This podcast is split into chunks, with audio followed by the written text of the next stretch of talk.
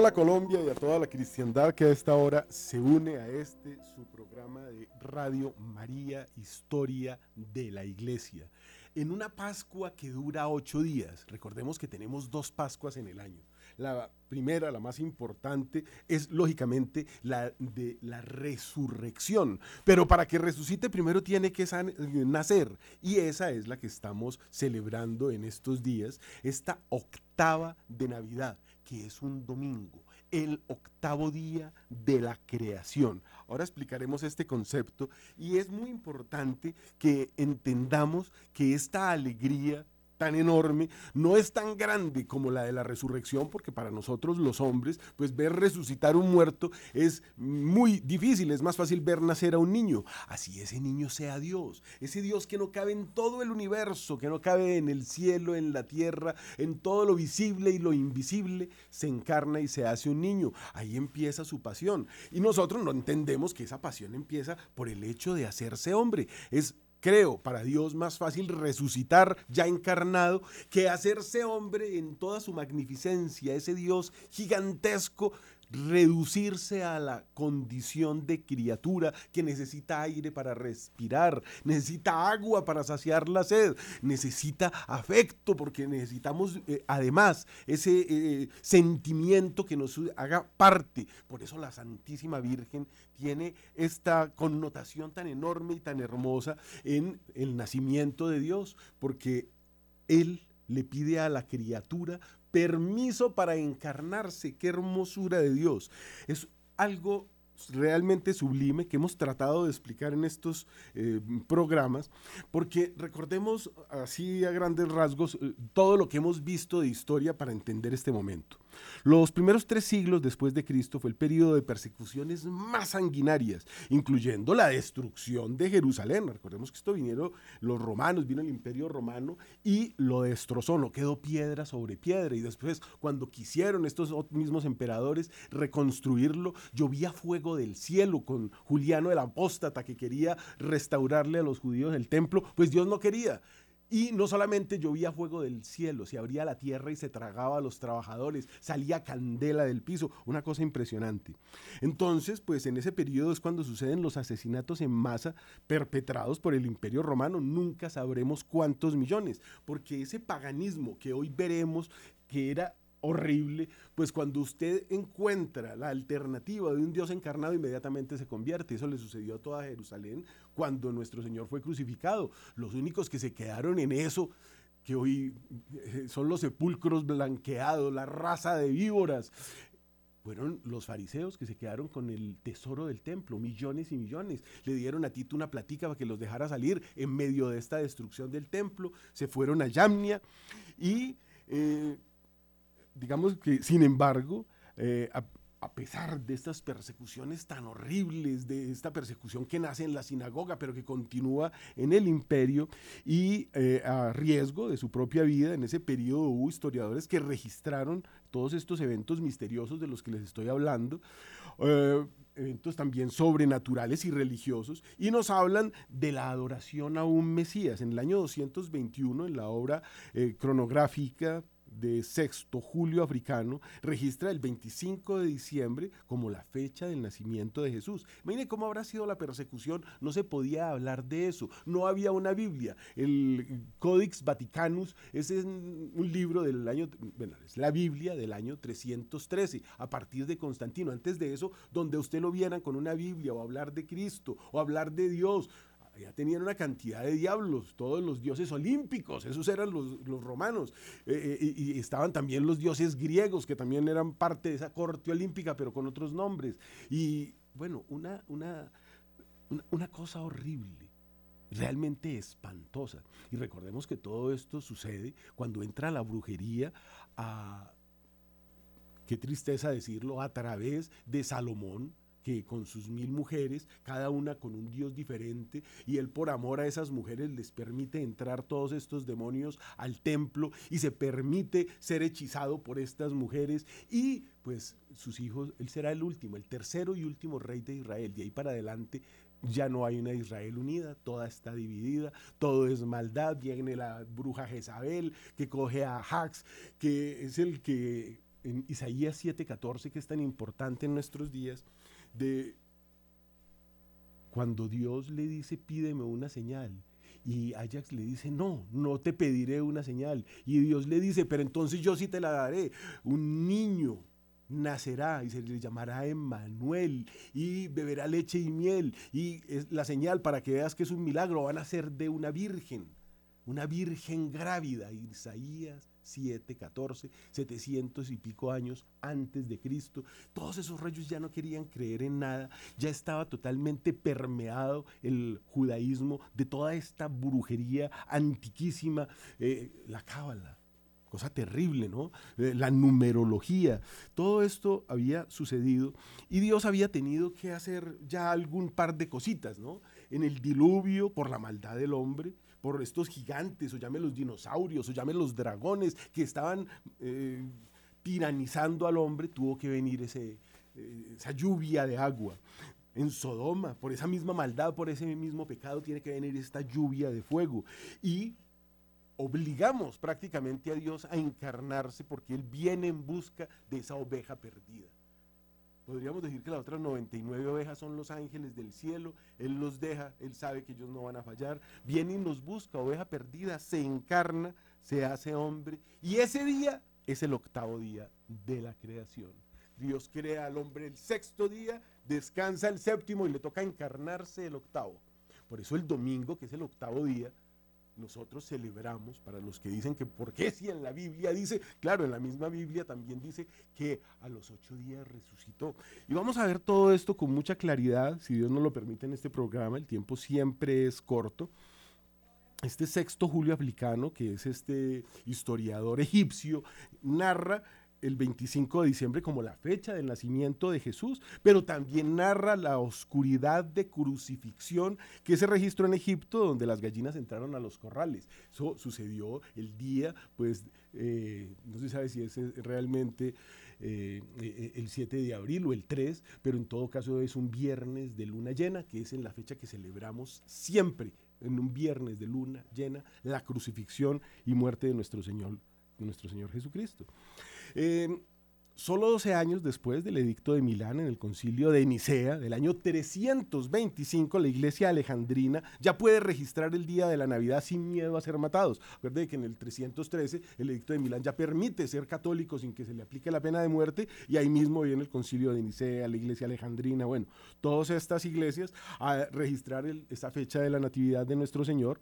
Así que la octava de Navidad es la celebración litúrgica en la que se contempla el misterio de la encarnación encarnación del Hijo de Dios, Dios mismo, una tradición que tiene sus raíces en el Antiguo Testamento. Entonces, por eso nos hemos ido tan atrás, porque tenemos que recordar esto. Dios hace unos cuatro mil años hizo una alianza con Abraham y con su descendencia, cuyo signo es la circuncisión el octavo día después del nacimiento. Y esto lo sigue celebrando la iglesia. Esto dice en Génesis 17:10.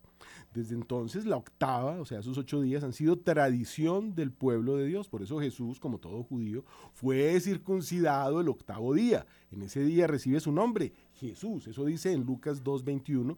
Y recordemos que resucitó el octavo día, que sigue al sábado. Eso dice Marcos 16, Mateo 28. Bueno, significa la nueva creación, inaugurada con la resurrección de Cristo. Para los cristianos vino a ser el primero de todos los días, la primera de todas las fiestas, el día del Señor el domingo. Así dice el Catecismo de la Iglesia Católica, numeral 2174. Hay veces que toca traer todos estos soportes porque la gente dice, están hablando de mitos y leyendas. No, señor, esta es nuestra historia, esto es una realidad, esto es un hecho cierto. Por eso les hablé a Julio VI Africano, que no solamente narra el nacimiento de Cristo, este es un historiador importante egipcio. Y desde Egipto narra cómo el mundo se oscureció. Egipto queda lejitos de Jerusalén, pero esa misma oscuridad se vio, eh, bueno, está registrada hasta en América. En el Popol Vuh creo que se hablan de oscuridades y de cómo después va a venir eh, Moctezuma a confundir con Quetzalcoatl a los españoles que vienen a rescatarnos porque había una profecía de esos hombres que venían en velas blancas como una paloma, como un ángel, como un águila, nos dirá Isaías, y estaban esperando el Redentor. Pero en la China y en todas las culturas sucede lo mismo. Entonces, esta nueva creación, si la primera termina el séptimo día, como decíamos, el día del descanso del Señor, en el octavo empieza la nueva creación, la creación redimida por Jesús, ese Dios encarnado. Exactamente eso dice el Catecismo, numeral 349. La iglesia nos enseña que nosotros estamos viviendo este octavo día la humanidad entera, porque además Dios se encarna y se va. Después de que lo asesinamos, porque todos tuvimos que ver en eso, Él se va. Los judíos dicen que su sangre caiga sobre nosotros y sobre nuestros hijos. Asciende a los cielos y aquí estamos en el octavo día de la creación, recibiendo su cuerpo, su sangre, su alma, su divinidad, hasta que vuelvas. Y eso se dice en la misa, en todas las misas del mundo, hasta que vuelvas. Les garantizo que vuelve. ¿Cuándo? Pues eso es un día para el Señor, un minuto para el Señor es como mil años para nosotros. Bueno, la cosa puede tardar, esos son los tiempos de Dios, Él verá. Por eso por ahí dicen que el tiempo es superior al espacio. Bueno, claro, es que Dios es dueño del tiempo, del espacio, de todo, de todo, y somos inmortales. Y vamos a estar con Él toda la eternidad si cumplimos con esto de lo que estamos hablando, si estamos en el octavo día esta octava de Navidad significa que esto es un domingo, el domingo más largo de la historia que lleva 2023 años, o que vamos a tomar estos ocho días porque no podemos vivir sin trabajar, pero estos ocho días son para el Señor, para recordarlo, para estar felices por todo lo que hizo y por eso las fiestas de la iglesia que ya vamos a ver que se cumplen en esta semana. Entonces estamos viviendo la época de la redención traída por Jesucristo. Dice, ya no habrá más noche y no tendrán necesidad de luz de lámpara ni de sol porque el Señor Dios los iluminará. Apocalipsis 22. Por eso los cristianos celebramos el misterio de la Pascua cada ocho días, domingo a domingo. El domingo es el día del Señor, Catecismo 1166. Los padres de la iglesia en el siglo II se refieren al domingo como el octavo día. Desde ahí siempre se ha considerado así. Por eso ya no celebramos el sábado los protestantes, todas las sectas, todos los otros que dicen, ¿por qué? Si en la Biblia dice, pero Señor, si es que resucitó el octavo día, estamos en el día de la alegría, el primer día de la semana resucitó el Señor, aleluya. Eh, la epístola de Barnabás dice que celebramos la fiesta gozosa del octavo día en que Jesús fue resucitado entre los muertos. Justino, mártir, escribe que el octavo día posee una importancia misteriosa. Así que la Navidad y la Pascua de Resurrección se celebran con esta octava. Son las dos fiestas donde se celebran las octavas, la octava de Navidad, la octava de Pascua. Ambas se llaman Pascua, incluso eh, los rusos mm, sacaron unos huevitos que se llaman huevos Fabergé, que mandó a hacer un emperador muy rico para eh, recordar esta cosa tan enorme. El huevo representa la vida, porque se, se muere un huevo, pero surgió un pollo. Es un milagro, un milagro de la vida. El, huevo se dañó, pero mentiras. Hubo vida en ese huevo. Así es Cristo, ¿no? A Cristo lo mata eh, el Sanedrín, pero resucita. Y eso es lo que nosotros estamos celebrando. Y en la Navidad se encarna. Para nosotros es una resurrección. Para Dios es, imagínense, es el principio de la pasión de todo un Dios. Que si tiene que encarnar, no puede descansar. Sacamos a Dios de su descanso. ¿Podemos imaginar eso? El poder que Dios nos, nos da por amor, por su amor. Durante la octava también se celebran en tres días consecutivos tres grandes fiestas que hemos visto. La primera es la de San Esteban, el 26 de diciembre. Este mártir representa a aquellos que murieron por Cristo voluntariamente. Todos son símbolos. Este es un tiempo muy hermoso. Nos vamos a extender lo que dure este programa viéndolo, pero seguramente que nos faltarán muchas vidas para entenderlo. San Juan Evangelista el 27 de diciembre representa a aquellos que estuvieron dispuestos a morir por Cristo, pero no los mataron, lo martirizaron, lo metieron tres veces en el aceite hirviendo, cada vez salía más joven, más fuerte, más ágil, hasta que dijeron no más, tres veces lo metieron en aceite hirviendo, va a meter el dedo en aceite a ver qué le pasa. Esta gente era especialista en matar. Representa a aquellos que estuvieron dispuestos a morir, pero no los mataron.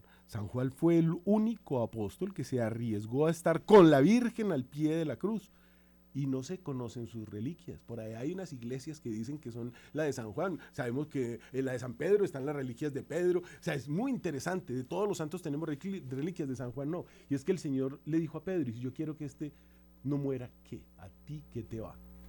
Entonces ahí les dejo ese chicharroncito.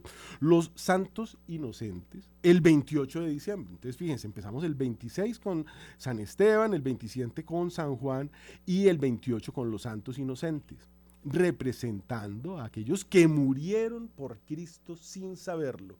O sea, que hay los tres tipos de mártires, los que están dispuestos a dar su vida, como San Esteban, los que eh, ofrecen también su vida, pero Dios los reserva, y que sin saber siquiera, mueren por Cristo como estos santos inocentes. Entonces el domingo, después de la Navidad, celebremos también la Sagrada Familia, el modelo de toda la familia de la tierra, porque la familia no existía antes de Cristo. Había conubio, había un mundo horrible, había vicio, había todo lo que usted quiera, pero no había familia, la mujer no tenía ninguna dignidad. Un hombre decía, quiero comprar un lote, le voy a ir a esta mujer, le doy esos chivos, esas gallinas, le encimo los niños y usted me da el lote. Eso era potestad del pater familias. A partir de Cristo, de a partir de hoy serán una sola carne. Esto queda demostrado de muchas formas. Dios suspende el divorcio, el acta de repudio, una cantidad de cosas. Pone unas causales tremendas que son las que hacen nulo cuando no hay el deseo de tener hijos, cuando hay maldad en, en esos matrimonios. Es nulo porque es como si lo hubieran secuestrado y se lo hubieran llevado para Irán, por decirlo de alguna forma.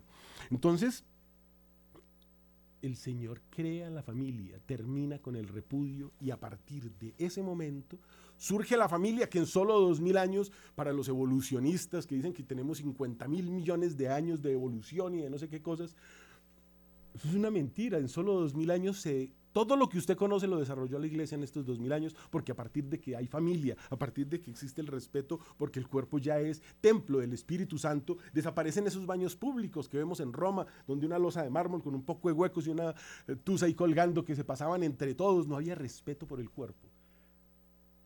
Dios funda la familia, octavo día de la creación, Dios encarna. Eh, y terminamos con el 6 de enero, que es la fiesta de la Epifanía. El primero día del año tenemos la festividad de María, Madre de Dios, terminando así la octava. Y ella es la Teotocos, una mujer Madre de Dios, el misterio más grande que hay. ¿Por qué? Porque Dios así lo quiso, le plugo, porque es Dios, porque Él puede hacer milagros, porque así como crea las leyes, también puede ir por encima de esas leyes, que es lo que nosotros consideramos un milagro, porque la ley de Dios es todo lo que conocemos. Todo lo que sucede en los astros, el agua, la transforma, bueno, todo lo que sucede es porque hay una ley de Dios que así lo dispuso y el único que puede romper esas leyes es el mismo Dios. El hombre la rompe condenándose, yendo al pecado. No robar, no matar, no fornicar, o peor, amar a Dios sobre todas las cosas. Si no lo ama, ya rompió esa ley. Para el infierno, no fue a misa el domingo, para el infierno, no puede volver a misa, no puede comulgar hasta que no confiese ese pecado. Así de claro es nuestro Señor. Se encarna, octavo día de la creación. Entonces, eh, tenemos que, digamos, ver con claridad toda esta historia, entender además cómo era ese mundo antes de Cristo, eh, terminemos la temporada de Navidad que no solamente termina con el bautismo de Jesús, sino que el ciclo litúrgico llamado tiempo de Navidad abarca desde el 25 de diciembre, fiesta del nacimiento del Salvador, hasta el 2 de febrero. Esa es la fiesta de la purificación de la Virgen, comprendiendo por lo tanto 40 días de gozo. En Belén, su infancia y vida oculta, en Nazaret, las primeras manifestaciones del mismo Dios a los hombres y siguiendo lo prescrito por la ley mosaica. Por eso trajimos a Moisés, porque es que es desde Moisés que empieza esa circuncisión, pero ahora ya no hay circuncisión, ahora hay bautismo. A los 40 días del nacimiento de Jesús, Jesús fue presentado en el templo, al mismo tiempo que su madre realizaba la ceremonia de purificación. En la tradición judía, las madres tenían que esperar 40 días después del parto para purificarse y hasta entonces no podían presentar al bebé ante las autoridades religiosas. Recordemos que el nacimiento fue virginal, pero ella respetaba esa ley.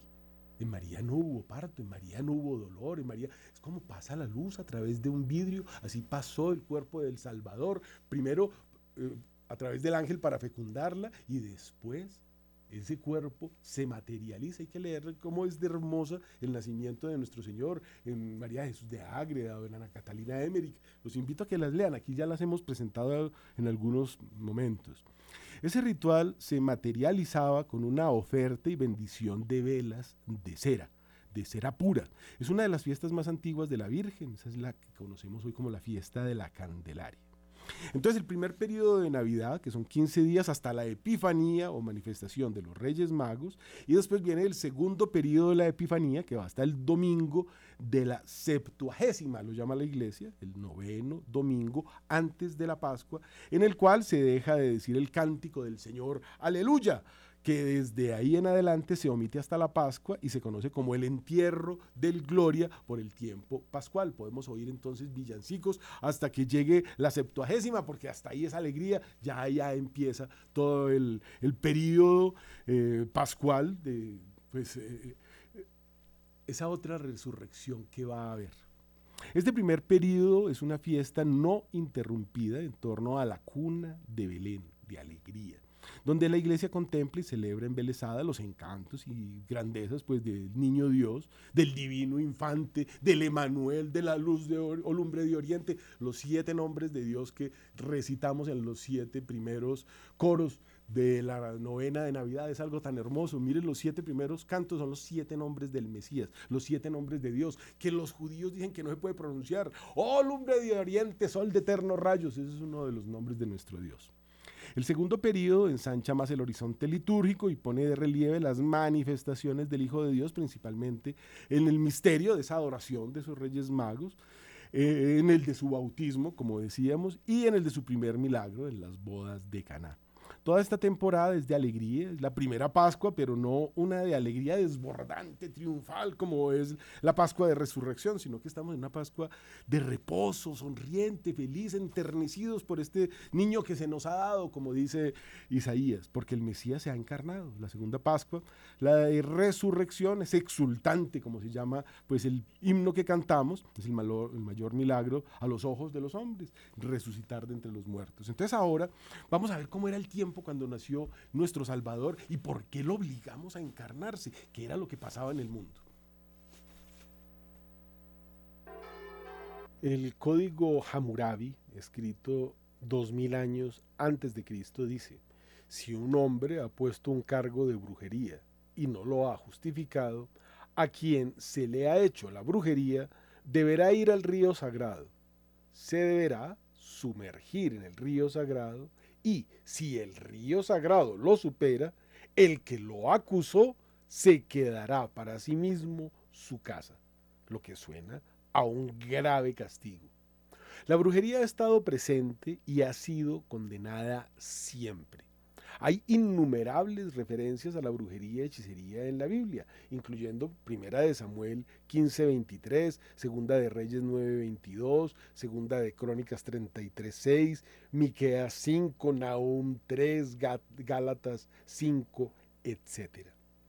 La bruja de Endor que vemos en Primera de Samuel 28 fue una necromante, es decir, que hablaba con los muertos o los espíritus demoníacos es la opinión más común entre los santos padres y de los intérpretes que el alma de Samuel se apareció en efecto. No es el poder de su magia lo que pudo llevarle hasta allá, sino que Dios estaba complacido por el castigo de Saúl. Así que Samuel mismo debe denunciarle los males que caerán sobre él. Veamos también Eclesiástico 46, 23.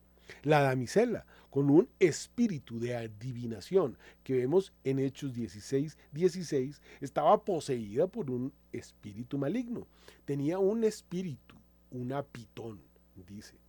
Un espíritu pitónico es un espíritu que pretende la adivinación para contar secretos y las cosas por venir ver Segunda de Reyes 28, Isaías 8:19. La referencia es al dios pagano Apolo, que era considerado como el dios de la profecía. Es abominación la magia en sí misma. Lo podemos ver en Deuteronomio 18:11, Éxodo 22:18. Tú no deberás dejar que vivan hechiceros o no dejarás que viva una bruja. Leemos en Levítico 20:27, un hombre o una mujer en la que hay un espíritu pitónico o adivinador morirán, los apedrearán y su sangre los cubra a ellos. Entendemos pues que el espíritu de adivinación no es una mera impostura. Las prohibiciones de la brujería en el Nuevo Testamento dejan la misma impresión. Gálatas 5, Apocalipsis 21, 22 y Hechos 8 al 13, digamos, nos muestran este hecho. La mayoría de los practicantes de la brujería niegan que Satanás es su Señor. Sin embargo, Romanos 1.25 dice, ya que cambiaron la verdad de Dios por la mentira, honrando y sirviendo a los seres creados en lugar de al Creador. Mateo 16 dice, ¿de qué le sirve al hombre si ganará todo el mundo y perdiere su alma? ¿O qué recompensa dará el hombre a cambio de su alma? Marcos 7 dice, porque dejando el mandato de Dios os aferráis a la tradición de los hombres. Y Deuteronomio 18, que nadie sea hallado entre ustedes que practique adivinación, hechicería ni ágora, ni que se dedique a la brujería o lance conjuros. Cualquiera que hace estas cosas es abominable al Señor. Los salmos el 95 dice, porque todos los dioses de los gentiles son demonios. Y primera de Corintios 10 dice, pero las cosas que los paganos sacrifican, los sacrifican a demonios y no a Dios. Y no quiero que deban hacerse partícipes con los demonios. Romanos 6, porque la paga del pecado es la muerte.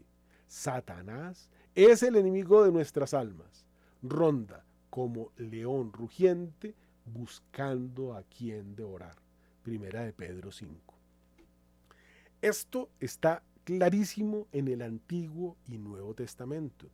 Y para traerlo al cristianismo de hoy tenemos que pasar por el Imperio Romano, donde nos encontramos, por ejemplo, una tablilla de plomo de entre miles, desenterradas a lo largo de todo este Imperio Romano, llamadas de deficción o de maldición, con un conjuro de amor para que Lucio corresponda a el amor y en caso de no ser así, que se le rompa el pene. Esto es testigo de que la brujería era corriente en la antigua Roma y en la actual también. La magia formaba parte de la religión oficial pagana. Fíjense que este es el mundo pagano que tiene una cantidad de dioses, sin embargo, para ellos la brujería es terrible porque es invocar a demonios del inframundo.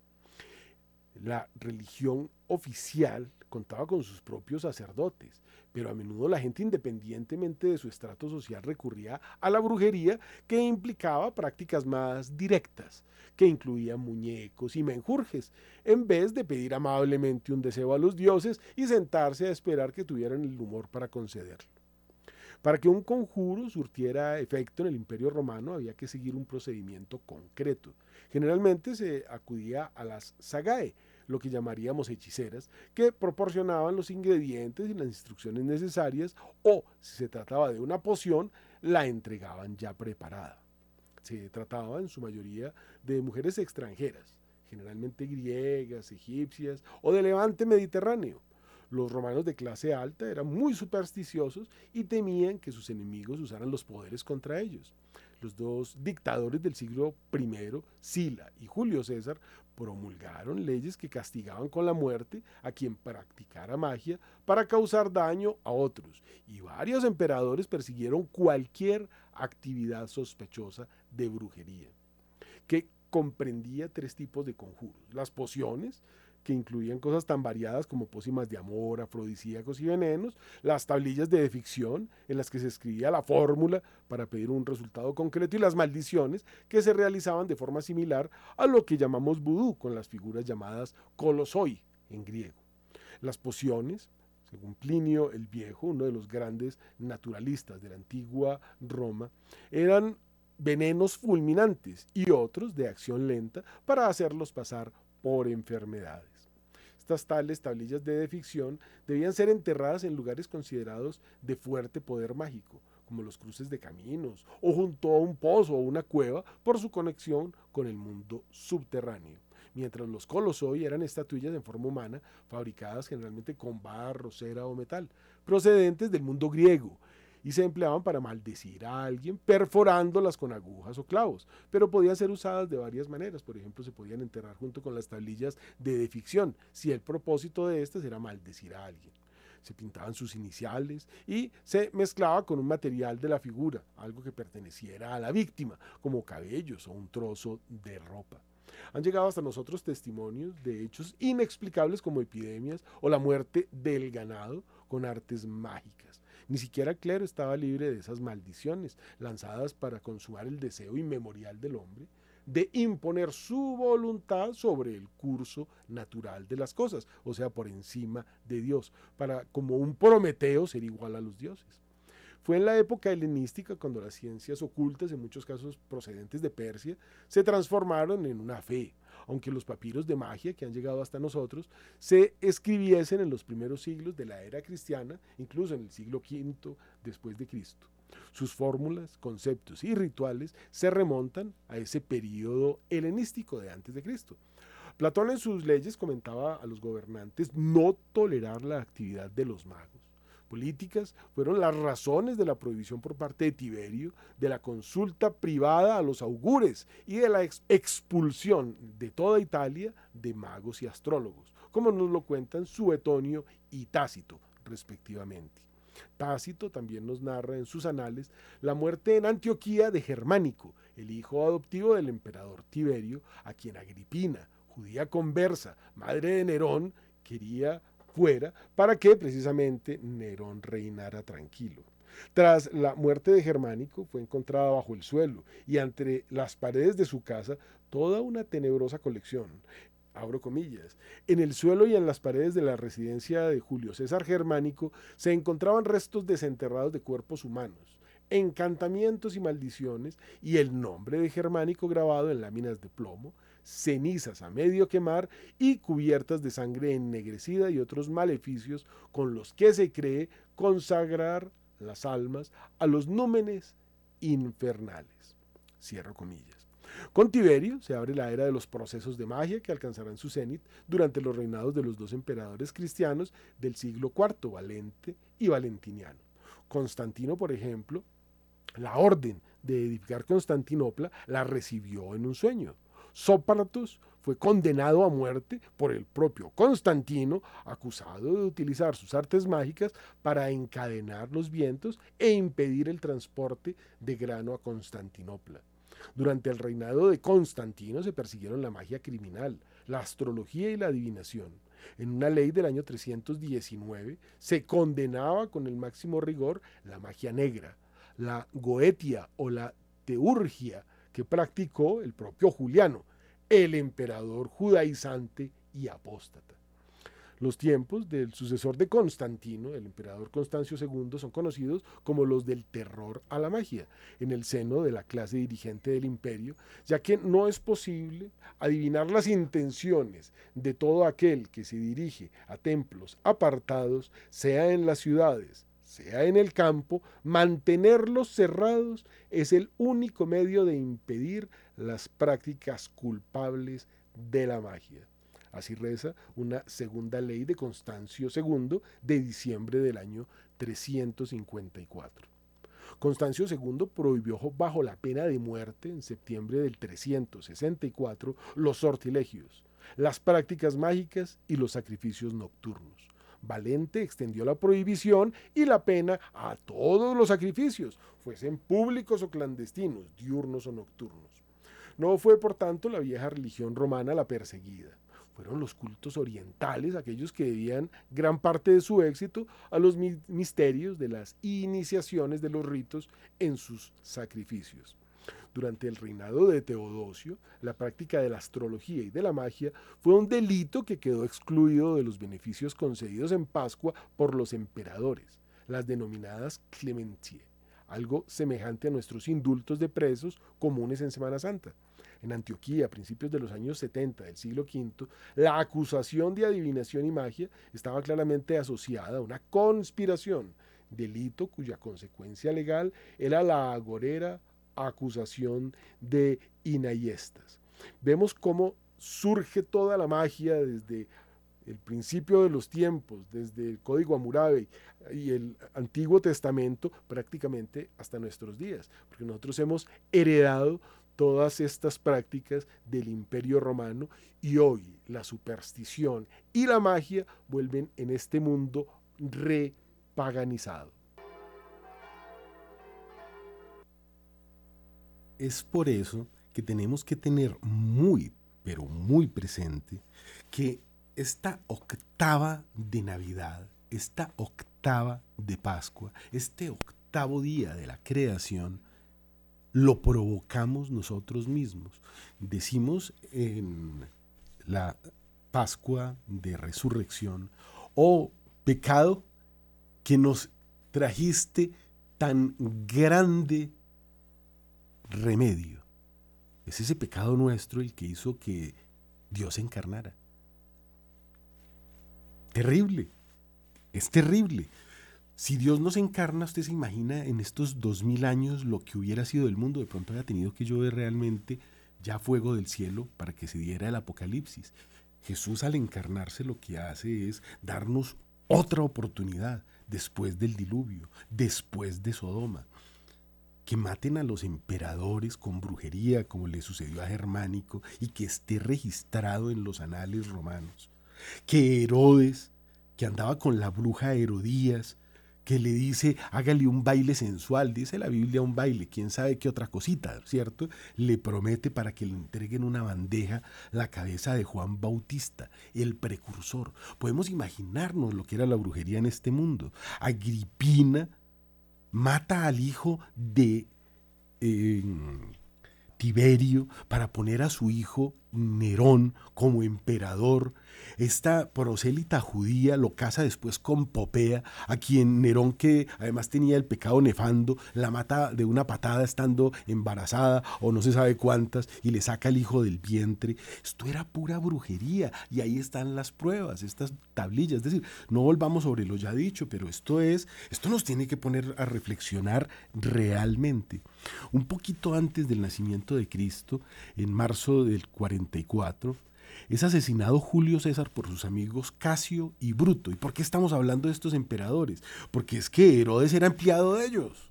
Así de sencillo. Herodes el Grande, Herodes Antipas, todos estos Herodes que fueron unos asesinos, y si nos da tiempo les voy a contar cómo murieron, todos estos asesinos eran empleados de ese imperio romano. Nosotros hemos heredado todas estas barbaridades, ¿no?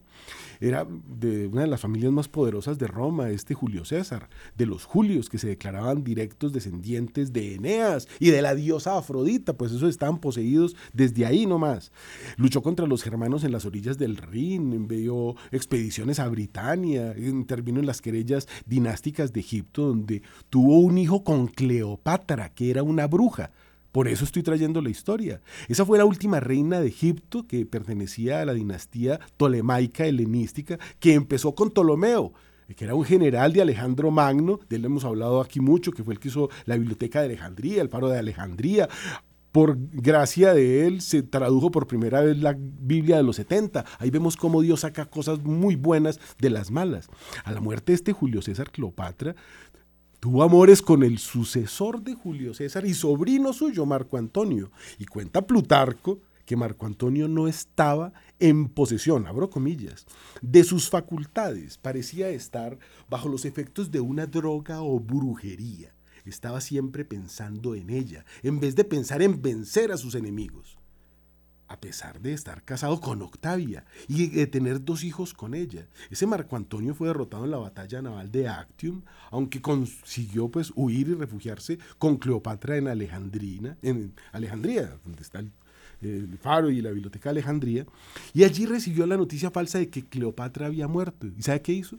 Se quitó la vida clavándose su propia espada. Así de embrujado lo tenía. Estas son cosas impresionantes que tenemos que tener presentes. Dios se tenía que encarnar.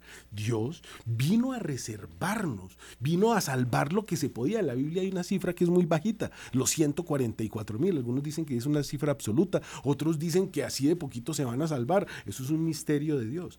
Pero tenemos que tener muy presente, esa brujería se está llevando al infierno millones de almas, como nos mostró la Virgen en Fátima. Cuando saca, cuando les muestra a los pastorcitos el infierno, dicen que toma un, palo de esos que ardían allá en el infierno y lo saca y caían pavesas a ese infierno. Y los niños dicen, ¿eso qué es? Son las almas de los que están muriendo hoy. Y todos caían al infierno. Y ellos dicen, ¿cómo así? Sí, ese es el pecado. Y una almita por ahí salió hacia arriba, como una pavecita de esas que salen de, de las chimeneas. Todas las demás caían. Era, esto fue tan impactante que estos niños se volvieron unos teólogos a cinta de seis añitos bueno, se flagelaba, imagínense, y, tiene una cantidad de textos teológicos en las entrevistas que daba diciendo a rezar por las almas. No se imaginan, es que todos están yendo al infierno. Ese es el mundo que vivimos hoy, este es el mundo del que nos vino a rescatar el Salvador, el Mesías, por eso se tuvo que encarnar. Pero quiero terminar estos últimos minuticos contándoles algunos signos que hubo después del asesinato de Cristo, porque redondeemos la idea de lo que le pasa a los que se enfrentan a Dios. Lo primero que sucede, que es tremendo, es que en el templo de Jerusalén, la llama de la lámpara más importante, que era la llama occidental, que era perenne y señalaba la presencia de Dios en el templo de Jerusalén, y por esa razón los levitas, o sea, los sacerdotes, se encargaban de vigilar 24 horas que siempre estuviese bien abastecida de petróleo, una negligencia en esto se considera un pecado grave, expulsión del sacerdocio.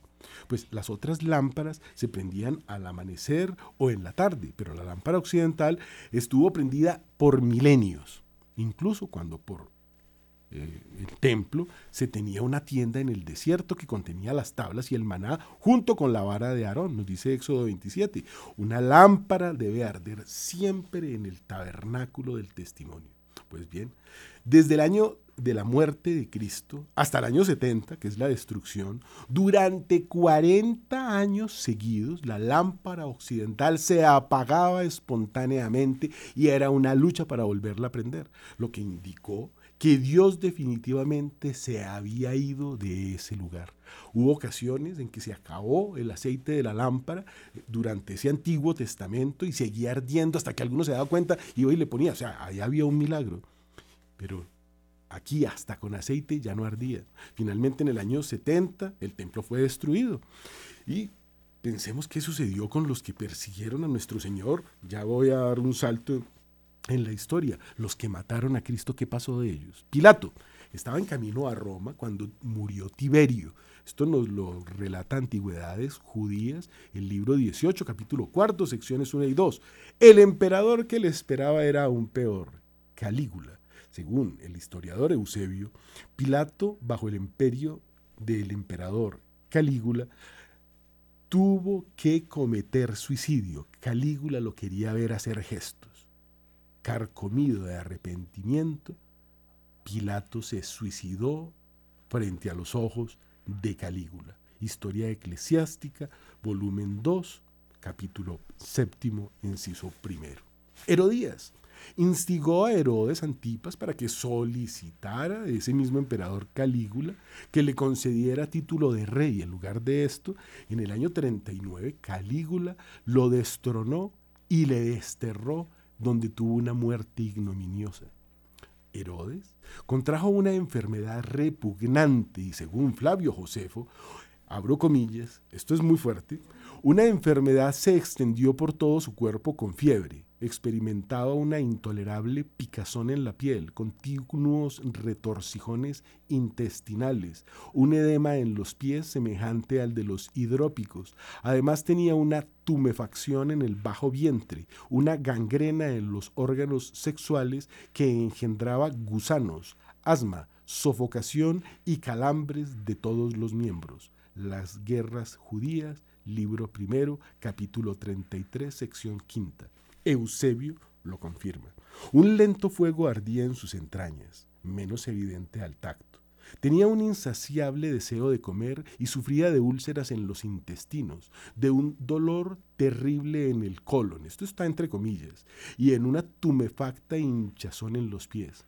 Tenía la vejiga inflamada y los genitales gangrenados e infestados de gusanos. Su respiración jadeante y sumamente repulsiva debido al hedor y cada miembro sufría intolerables convulsiones. Torturado por el hambre y por una tos convulsiva, ordenó la muerte de su hijo Antípater, además de los dos ya asesinados antes, y luego murió en medio de terribles sufrimientos. Historia de la Iglesia, libro primero, sección séptima, parágrafos 2, 3, 4 y 5, traducción de Paul Meyer. ¿Que ¿Por qué en Radio María nos dicen estas cosas? Porque es la historia. Esto es historia. Caifás es considerado junto con Anás el responsable de haber mandado a la muerte a Jesús. En la Divina Comedia, Dante Alighieri los, los sitúa ambos en la fosa de los hipócritas, castigados de la misma forma. Están crucificados en la tierra y son pisados por los demás condenados que están vestidos con capas de plomo. Anás murió loco en un cuarto con colchones en las paredes en el año 66. Caifás, yerno de Anás, murió asesinado en la toma de Jerusalén por los romanos. Así mueren los malos. Esta es la historia de la iglesia. Y para que terminemos, con la matanza de los inocentes, quiero contarles que esa matanza de inocentes ocurrida poco después del nacimiento de Cristo y que se agudizó a finales del siglo XX con el uso de la píldora abortiva, porque es que esa matanza es lo único que saben regalarle al mundo estos Herodes, continúa en nuestros días dándose de muchas formas. Hoy existe ya el aborto preparto, y algo que es terrible que llaman el aborto posparto. Pero también existe el derecho a la legítima defensa. Esta es la época de los crímenes mayores que la humanidad ha visto. Se habla de 4 mil millones de abortados desde los años 60. Y si la población mundial hoy tiene 8 mil millones de habitantes, estaríamos hablando de que se ha asesinado a la mitad de la población mundial para que se haga una idea de la cantidad de gente que ha muerto así. Se utilizan unas eh, moléculas que se llaman la RU486, que son eh, abortivos, no anticonceptivos. El anticonceptivo no existe. Esta molécula, cuando se toma esa pastillita la señora, lo que hace es que bloquea la acción de la progesterona, causando que no le llegue no solo alimento, sino sangre a ese feto es decir, lo, lo seca, lo mata de hambre.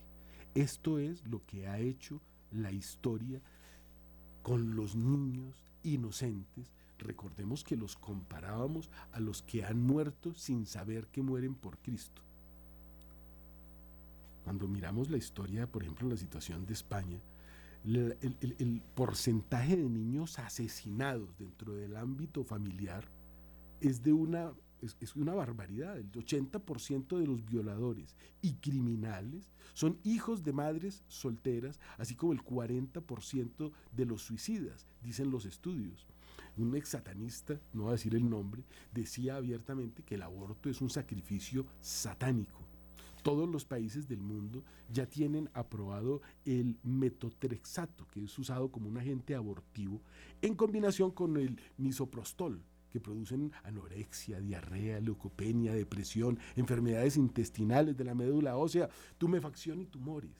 Eso es lo que estamos haciendo en la octava de Navidad el octavo día de la creación, cuando Dios encarna, para que toda esa brujería del mundo antiguo termine, para que se acabe todo ese dolor y toda esa Hombre, es que mataban a los emperadores para quedarse con el puesto con brujería. A otros sí, los envenenaban de frente. Pero es que lo que se encontró allá en la casa de Germánico es muy impresionante. Pero no terminemos con, con tristezas. Terminemos con la alegría de este Dios encarnado en esta octava de Pascua, que es el domingo más largo del año, estos ocho días, octava de Pascua de Navidad y los otros ocho, la octava de la Pascua de Resurrección, donde tenemos que darle gracias al Señor por la vida, donde tenemos que saber que hay, Él se encarna para dejarse matar y resucitar y mostrarnos que sí, que hay gente que ha vuelto, que hay una vida allá y que Él mismo se ha ido a prepararnos un lugar, así lo ha prometido. Que este año que entra, que esta continuidad de esta octava de Pascua, este octavo día de la creación, la bendición del Señor llegue a las familias católicas que quieren aceptar que Dios es el Mesías y que la brujería y todas esas cosas han sido pisoteadas y están perdidas y no les espera más que el juicio final para que sean lanzadas a ese lago de fuego. El Señor te bendiga y te guarde.